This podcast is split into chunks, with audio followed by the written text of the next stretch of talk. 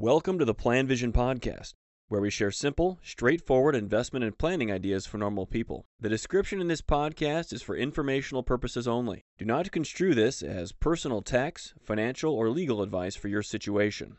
Hello, this is Mark Zoril with the Plan Vision Podcast, and I'm pleased to have Scott Becker join me today. I've known Scott for a long time, back to the mid to late 90s. Uh, he's here in Minnesota, and he's uh, well, he's going to tell us what he is, and uh, then we're going to talk a little bit about estate planning and wills, and um, and uh, see where that goes. Hi, Scott. Hi, Mark. Good How you to doing? be here today. Great, thanks for joining us. So, can you just tell us what you do? Sure. I am an attorney, uh, first and foremost, and so I help people with legal issues. Uh, but more specifically, uh, for today's purposes, I am an estate planning attorney, which means I help people deal with their property and, and how they want to use that at some point in the future, usually retirement and then on after their death. So. Okay. Just out of curiosity, has there been an increase in your business this year in light of maybe people's concerns about their health? Has that happened or not? You know, I only have my own empirical evidence to go on, Yeah. but yeah, I would say there has been a bit more interest in in the idea of estate planning and getting a will at least, which is Yeah. a, a- an intro Okay. part of estate planning. Okay. Well, maybe we can just start there. Could you explain what a will is? Okay, sure. Uh, a will is a document that a person would draft or, or have written for them, and that would declare how they want to distribute their property at their death. Okay. And so, what do they want to have done with that? And more specifically, it is used in conjunction, uh, not in replace of, but in conjunction with the probate process that estates often need to go through. And the probate process is, is a court process, it's a legal process that needs to be done for certain types of property. They don't have some other designation. Okay. So, And so typically, if somebody has a Roth IRA or a 401k or something that might be re- what we would think of as a retirement oriented account, that has beneficiaries. Correct. Yes. And so anything that has a beneficiary, your retirement accounts, as you mentioned, uh, life insurance, bank accounts often have what are called payable on death Okay. designations, but those are like beneficiaries. Those would not be subject to the probate process. Okay. So they would bypass the will and anything associated with probate. Okay. But other assets may not, whether they're home, business, other types of, you know, Right. Yep. properties, brokerage accounts. So the will says, oh, if if we're not around, if we pass away, then our whomever it is happens to be will receive that. Correct? Correct. Yep. And so, one point, just quickly, you mentioned brokerage accounts. Um, what a lot of brokerage companies will do these days is sort of bundle all of a person's investments. And so, if I own stocks and bonds and mutual funds and whatever with a certain broker or a brokerage company, they will bundle that into sort of one big thing, and then I'll get to name a beneficiary for that. I And see. so that tends to bypass the whole probate process also, if it's done correctly. And so probate, that is that is a legal proceeding. And the reason to bypass that is what? Uh, I usually tell people it's there's a twofold purpose to that, to bypassing probate. Um, you want to save time and you'd like to save money because it usually can be a, a it can be a lengthy process. Uh, and by lengthy, I mean uh, at least several months long. Um, but depending on the type of property we're talking about, it could be even years. And then and then cost. Certainly, uh, attorneys will get involved usually in filing paperwork and then Mhm. negotiating, and and people can you know other like creditors can Yeah. can challenge and and uh, go to the estate to get paid, and so that all needs to be worked out. Sure. And oftentimes that gets expensive. So I don't know, you know, I guess for better or worse, I don't really know the legal system that well. At least I haven't Sure. been exposed to it personally that much. So is this done? Uh, who are the auspices that administer the probate process? Is it a county or? It, it is. It's a uh, in Minnesota we have ten district courts. Okay, sort of like they're judicial districts. Yeah. But within each judicial district are different counties.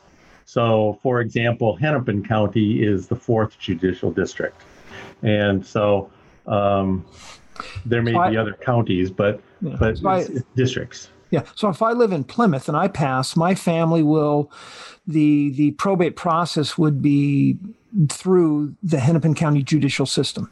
Correct. Okay. Yep. All right. Yep. And so I would work my family would work through a I guess a judge to with the will. And so the will is presented to the court and says, Yep. "Oh, this is how this these things should be handled." It is, yeah. The, uh, and there are different types of probate depending on how strict or how much involvement is desired from the court.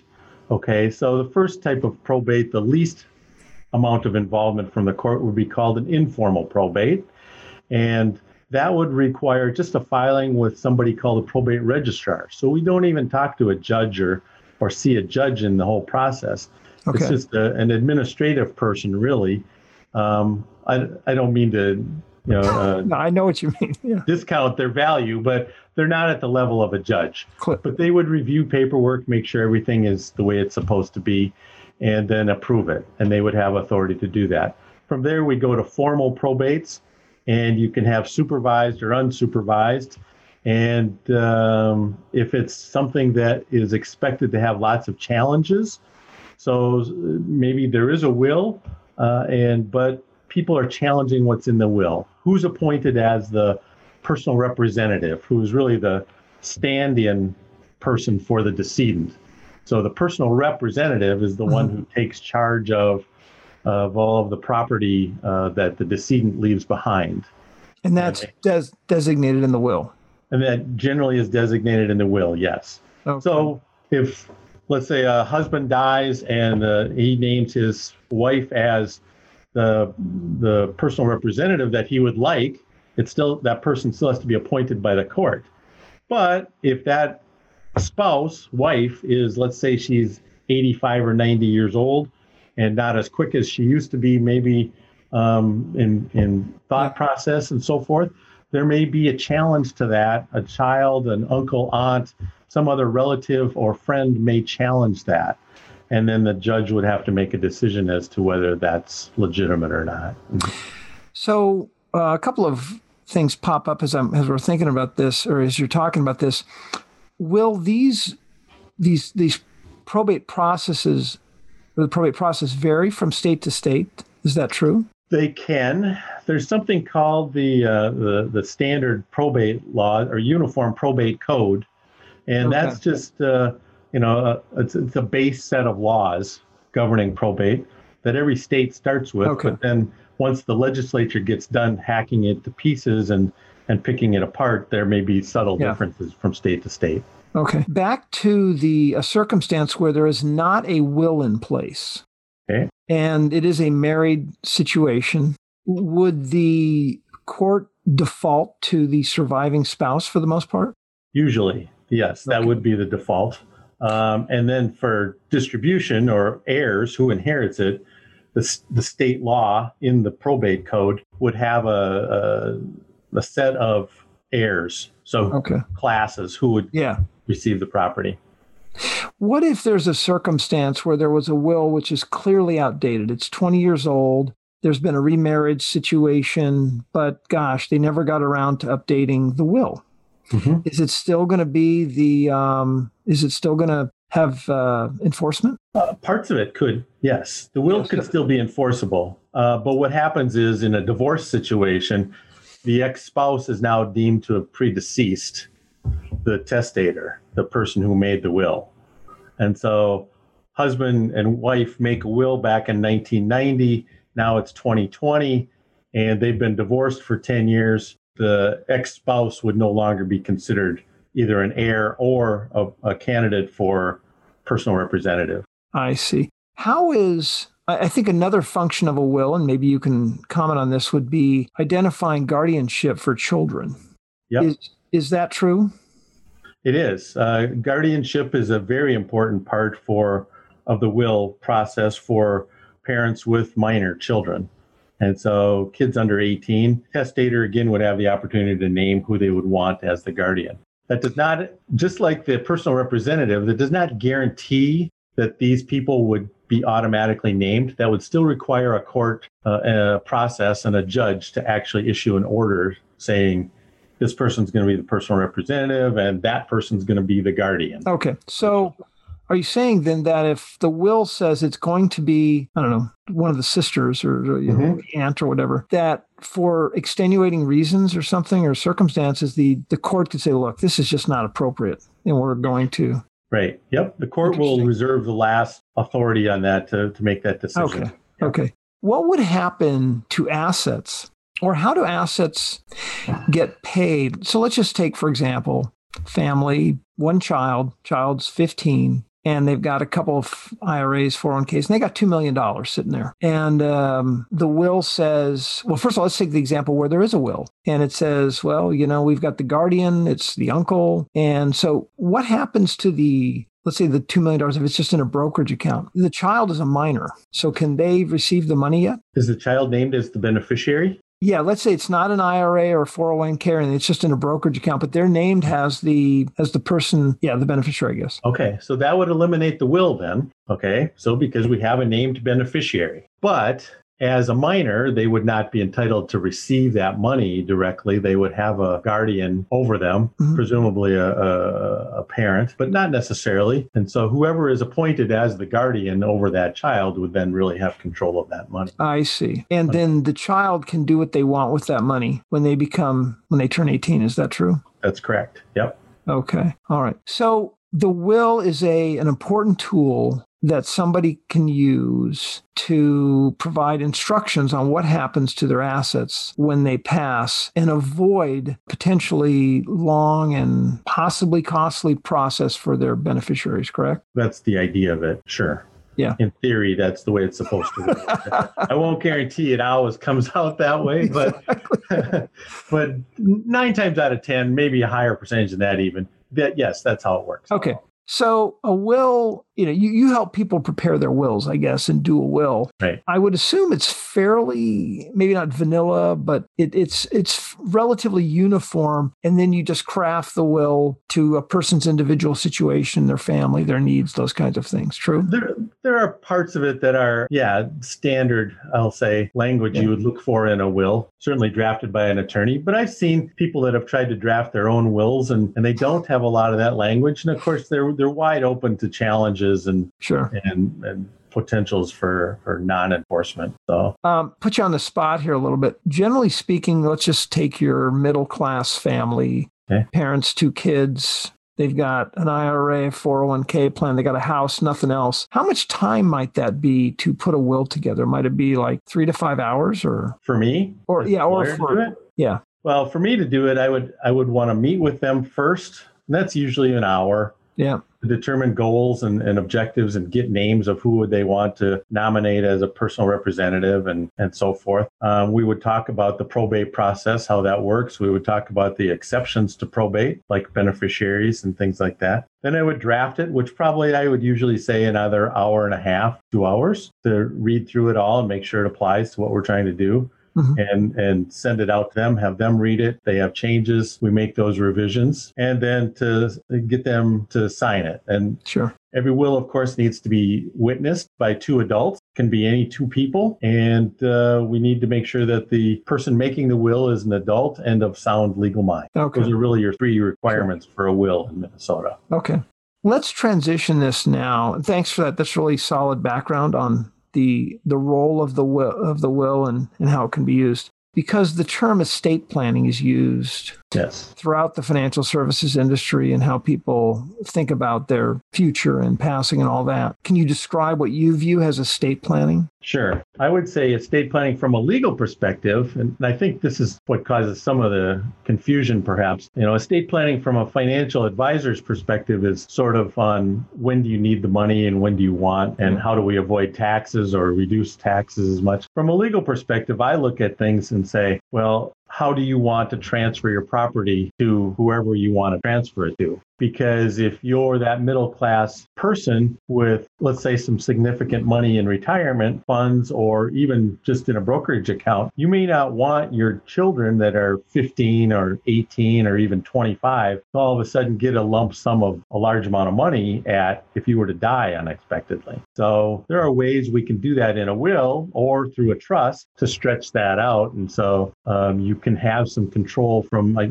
it's it's a bit of a morbid phrase, but control from the Sure. grave, if you will. Yeah. So Yeah, I mean, I'm, I'm sure the term estate planning can mean a lot of different things depending upon the practitioner and the people that are thinking Sure. about estate planning. But yeah, that's let me let me ask you this way: there will clearly be people that likely just need a will, like that's going to be adequate based upon their circumstances. But there are going to be people that will also want to have likely some form of a trust as well. Well, it'll just make sense for their circumstances. Is that correct? that's correct. Yep. Okay. Can you describe the different kinds of well, without I- there's a lot of trust, different kind. Is that true? There are a lot of different kinds. Actually, there really are. I I would say they boil down to two. There are Okay. two different kinds of trusts. We give trusts lots of different names, uh, but really there are two different kinds of trusts. I Okay. will tell you. One is a revocable trust, and so Okay. the person who creates the trust can, at some point, terminate it, go in, get all the property back out, and end the trust. Or there's the irrevocable trust. So these are not difficult uh,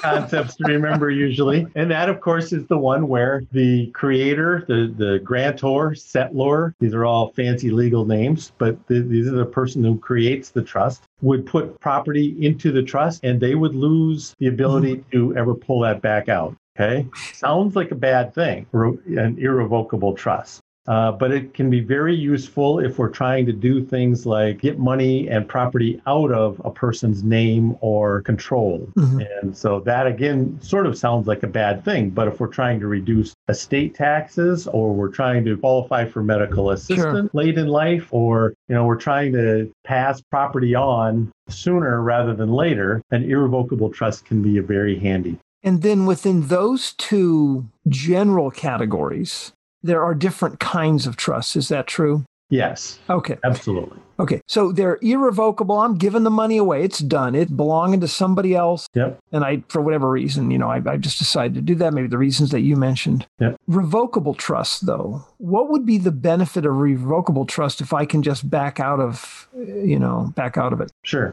Uh, and revocable trusts are probably more popular than irrevocable trusts, but I would tell you that the advantage to the revocable trust is not just that you can go in and terminate it at some point down the road, but if you have transferred all of your property into a revocable trust, it now would avoid probate at your death. So I set up the Scott Becker Revocable Living Trust Mhm. is how they're often presented. And I have transferred my house, my savings accounts, my cars, all of my property into this trust. I die. All I need is a successor trustee then to step in and to take control of my property. There's nothing about going through probate then because the trust itself would continue on. So, how is the revocable trust different than the will if the will would have avoided probate any Or is a revocable trust simply a part of a will? No, a revocable trust and a will are two very separate things and different. The will, again, comes back to I would, the way to remember it is it's just an instruction guide for probate. Okay. So it just tells the court and the personal representative how the decedent wants to pass on their property. Who do they want to get their stamp collection and Mhm. their fancy car and stuff like that? Whereas the trust, and by the way, that is all made public. So I can go down to the courthouse and look up the will for somebody who maybe has filed their will publicly. Okay. A lot Well, of let me, let me, I got to interrupt that. you here. So I can go look up my neighbor's will. Yeah, yes, it's public. It's public information Okay. if it's recorded. Similar Okay. to being able to look up their real estate deed. I suppose. Yeah. Okay, it's Okay. same idea. As opposed to a trust, very private. And so uh, a lot of people like that idea, of course. Sure. And so I want to make sure that nobody knows who's going to get my gun collection or or whatever. And so, and plus, again, that passes without the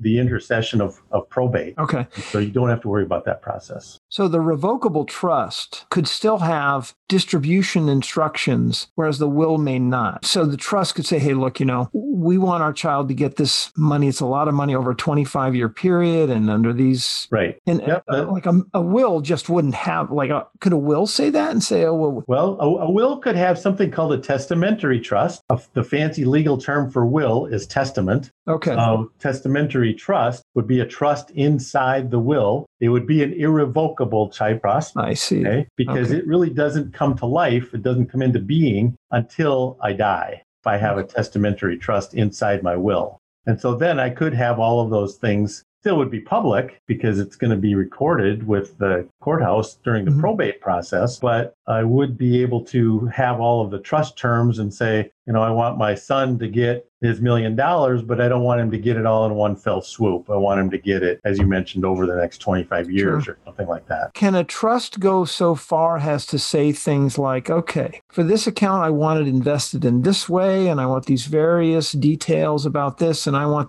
this person over here to help my child do this? It can, I suppose, it could go as far as it wanted to. Is that true? It, it can. It's a very personalized, customized type of legal vehicle. So as long as it's not breaking any laws, sure. Okay. Now it couldn't, you know, you couldn't say, well, I want my investments to be invested in drug running or something like that.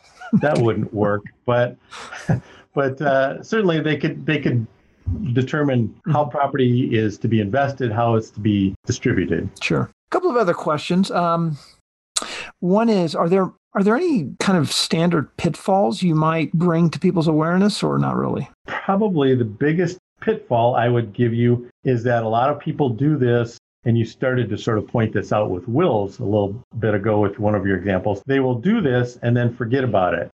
And so five years, 10 years, Yeah. 15 years passes. And before you know it, everything they did 15 years ago, their life has changed. And so they really need to review this on a regular basis. And I'm not saying it has to be every year Yes. uh, or even every two years, but I would say uh, at least every five years, you should be sitting down with whoever your Mhm. advisors are and saying, is this still working for me? Another question I have, I'm not sure how familiar you are with this, is um, do you get many requests these days for people doing online storage of their documents? Do you come across that at all in your line of work as far as re- how you interface with your clients and where they keep some of their documents? I don't. No, I have not run into that. All right. Yeah. I, I, I bumped across that occasionally with um, some folks that are doing some online Okay. storage of that. So, well, Scott, this has been fantastic. Um, how can people reach you?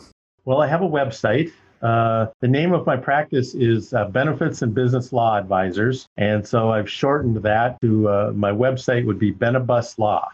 And that's just B E N E, shorthand for benefits, and B U S, short for business, and then law, benebuslaw.com. And what is your email as well? And that would be S.A. Becker. S.A. are my first two initials, and then uh, at benebuslaw.com. Okay, awesome. I'm going to be putting those links as well on our right below the podcast. So you probably already have seen them if you're listening to this. And you can reach out to me as well if you want to get in touch directly with Scott. Thanks again for your time. Thank you very much for being, being able to be on us. Thank you for listening to the Plan Vision podcast. Let us know if you have any questions or comments on the topics covered.